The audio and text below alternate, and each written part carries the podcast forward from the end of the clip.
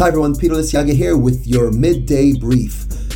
We at the Nautical Christ Center are teaching our students how admitting your mistakes is the best thing you can do. It happens to all of us. We are all going to make a mistake. So, what do you do when you make a mistake? What are you teaching your children to do when they make a mistake? Here's how to own your mistakes and come out looking like a hero. Number one, own it.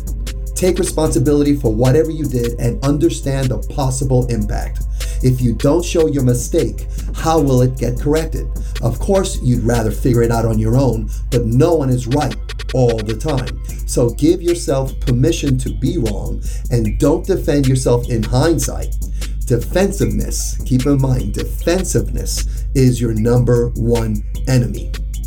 Number two, be proactive about the solutions. Ask yourself, how did the mistake happen? And pinpoint where you went wrong. Then ask yourself what you can do to fix the problem. Can you fix it on your own or do you need someone else's help? Don't try to sweep it under the rug. Who should you tell? A coworker, a family member, or a friend? Number three, communicate the mistake to those affected or to those who can help.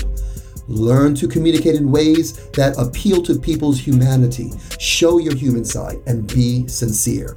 Show that you care to fix it and be honest about your struggles and let others surprise you with their empathy and goodwill. And finally, number four, trust people to help you. Taking responsibility means sacrificing your pride, not pumping up your ego. It also means showing trust in people to help you. What if everyone you knew owned up to their mistakes and wanted to fix what they had done? Imagine if people could trust everyone else to have their back when things don't go according to plan. This would be a beautiful thing, right?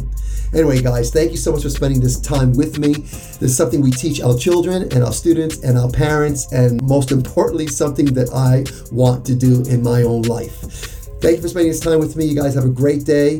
Talk to you guys next time.